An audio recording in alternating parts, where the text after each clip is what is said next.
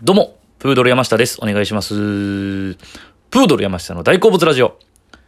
さあ、えー今回はですね、えー、半沢直樹の最新回について語ろうかなと思います。いやー、めちゃくちゃおもろかったですね。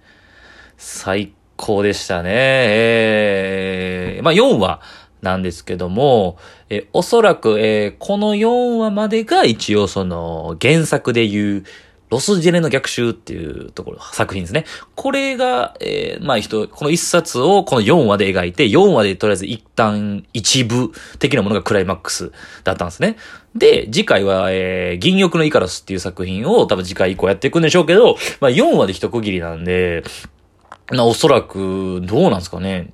前作の第一シリーズが、えー、全10話やったんですよ。で、5-5ぐらいで分かれてたんですよね、1部2部で。で、今回はだから4なんで、まあ残り5やとしても 9? とか、かな。まあだから、まあどんな感じでね、今回ちょっとそのコロナの影響で遅れたりとかしたんで、まあどういう配分にはなるか分かんないですけど、一旦、そのまあ今作シリーズの、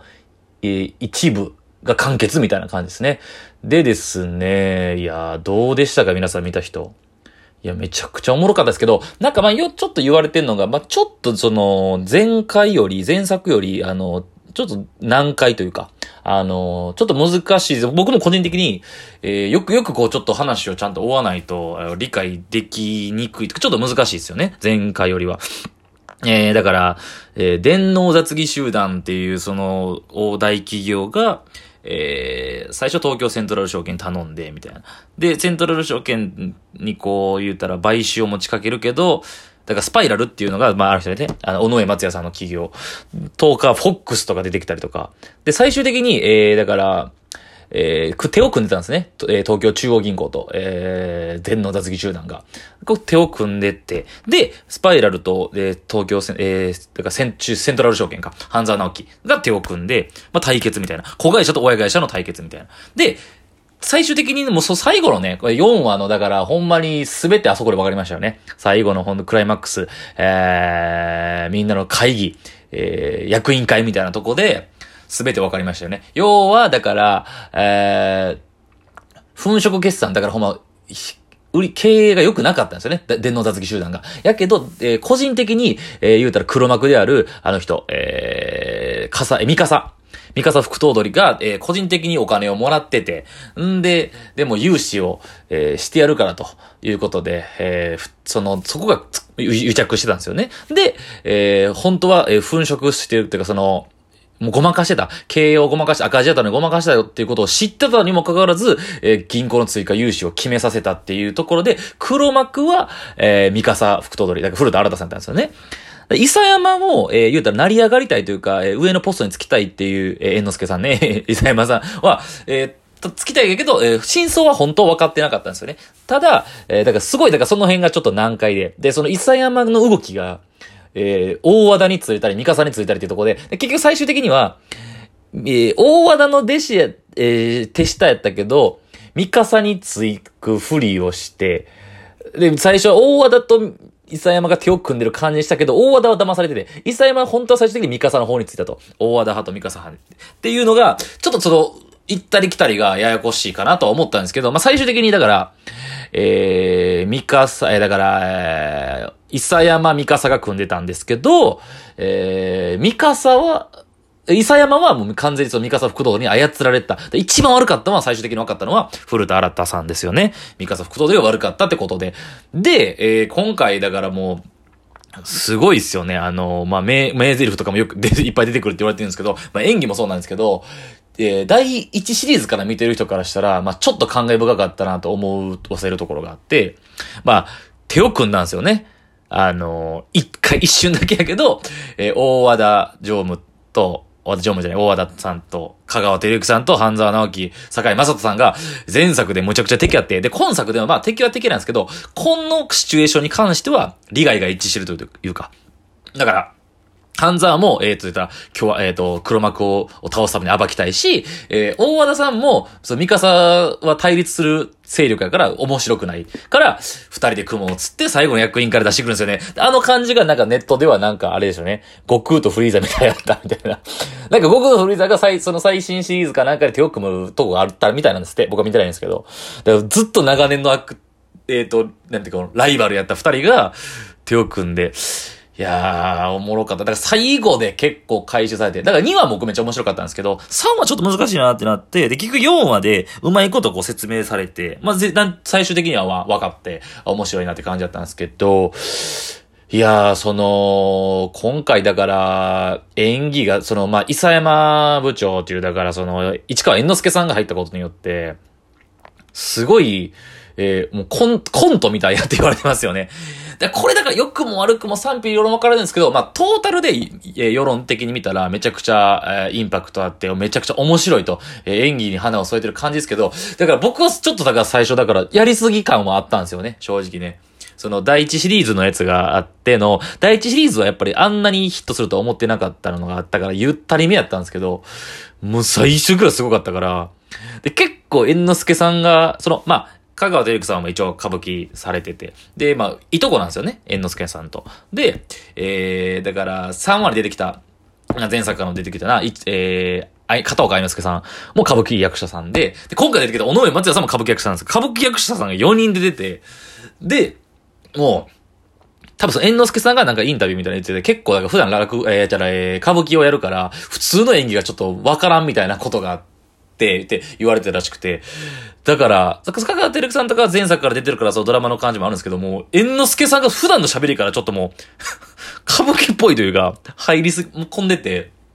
だから、ちょっとなんか、入ってこないとこ僕正直ありましたね。まあ、おもろいんですけど、笑ってまうっていうとこあるんですけど、最初からすごい、ずっとそんな感じやから、そう。でもその香川照之さんやっぱすごいっすよね。なんかその、あの、ほんまか、いや、もちろん演技なんでしょうけど、ほんまなんかどうかわからんような、なんか、なんか、今回もなんか、ゆったりして、なんか、い、イラつく感じの演技とかめっちゃうまいですよね。なんか、ほんまにイラついてる感じというか、なんか、ガッて温度上げるとこも上げられるし、なんか、ゆっくり切れるとことかもあったりとか、すっごい役所さんやなと思いましたね。かかてゆきさん、本当に。そう。で、なんか、アドリブをちょいちょい入れた、見てるみたいなんですよね。で、僕調べてみたんですけど、あの、だから、もうなんか結構広まってるかな。その、2話かな。1話か2話か。かであった、おしまいですってやつ。あれ、アドリブやったらしいですね。そう。あの、階段とこですれ違って首で、おしまいですっていう。ですが完全に th やったんで、ですっていう、その死ぬですだっていうような感じでネットではなんか話題になってますけど、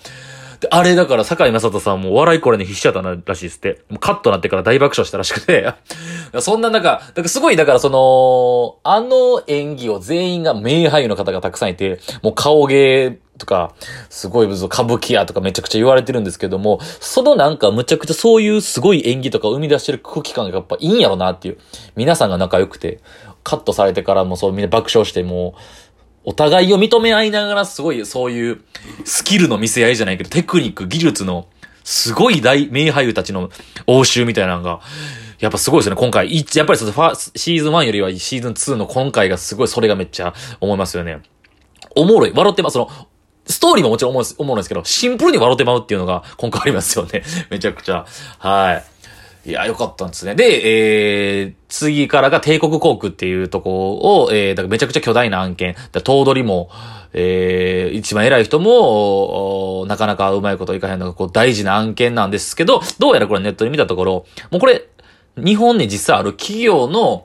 えー、だからあれなんだから言うたら帝国航空は JAL なんですよね。JAL の経営再建、えー、の話とかと絡んで、だからその、もともと国営やって、えー、で、民営化なったんですけど、全然それが、うまいこと、最強、だから最、第4話の最後ら辺の、そのちょっと軽く打ち合わせみたいなとこも、もう表してましたよね、完全に。その、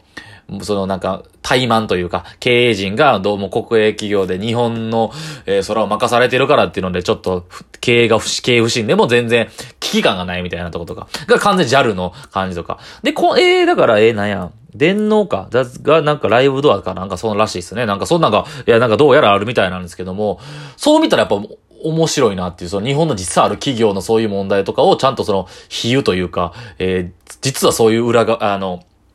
例えてやってるみたいなのがあるし、で、どんどん大きくなりますよね。で、次回から、その、国土交通省とか、国が絡んでくるっていう。で、国土交通大臣の人とかが、そのね、あの、まあ、説明したらちょっと難しいですけど、だから言うたら、えー、ハンザーとかとメインバンクである、東京中央銀行がやりづらくするような。だから、国が介入してくる、政府が介入してくるってところから、もうどんどん敵がでかくなるという、あのー、人のね、半沢直樹が、で、その、だから、その固定国高校の案件を一手にリーダーとして任されるのが半沢直樹なんで、だから今度半沢直樹が、もう対政府みたいな、もう規模でかなりすぎてっていう。まあでも原作もだからそんな感じなんでしょうね。どんどん相手が、敵がえー、大きくなるっていう。来週も楽しみです。どうなっていくのかっていう。まあ、絶対最後は勝つんでしょうけど、絶対倍返しするんでしょうけど、でもまあまあまあ、えー、そ、過程が、プロセスが面白いなと、ほんまにいつも思います、思いますね。はい。で、えー、今回、普通に感動するシーンがあって、最後そのね、あの、えー、だから言ったら A 点というか、えー、セントラル証券子会社で結果を出したので、東京中央銀行に戻る、出戻るというか、で、最後 A 点の時にみんなおお疲れ様です、おめでとうございます。で、セントラル証券の人たちの前で挨拶をする、最後の、えー、打ち上げじゃないけど、そこで挨拶するとこのシーンが、まあ名シーンでしたよね。だから、本当に、勝ち組負け組という言葉は嫌いだと。で、そ、そんなはないと。ただ、えー、どんな仕事でも、どこにいても、何をしてても、その仕事が自分が誇れるもんやと思って、一生懸命、やれ、やってる人こそが勝ち組だっていうね。だからセントラル証券の人たちは、こう、えっ、ー、と、親会社の東京中央銀行に虐げられてるというか、で、見下されてるんですよね。エリートじゃないというか。だけど、そういうなんか、あの、引け目をあったけど、そんなお前ら違うと。自分の仕事に誇り持て、お前らすごい立派なんや。そのお前ら誇り持ってる時点でお前ら勝ち組なんや、みたいなことを半沢が言った時に、まあその、えー、演技の中でね、ドラマの中で皆さん泣いてたんですけど、僕もちょっと、うるっときましたね。あれはだから働いてる人々みんなやっぱり胸を打たれたんじゃないでしょうかね。今回の第4話のシーンね。めちゃくちゃ良かった。感動もしたし、めちゃくちゃ面白い。半沢直樹、来週からも楽しみです。ありがとうございました。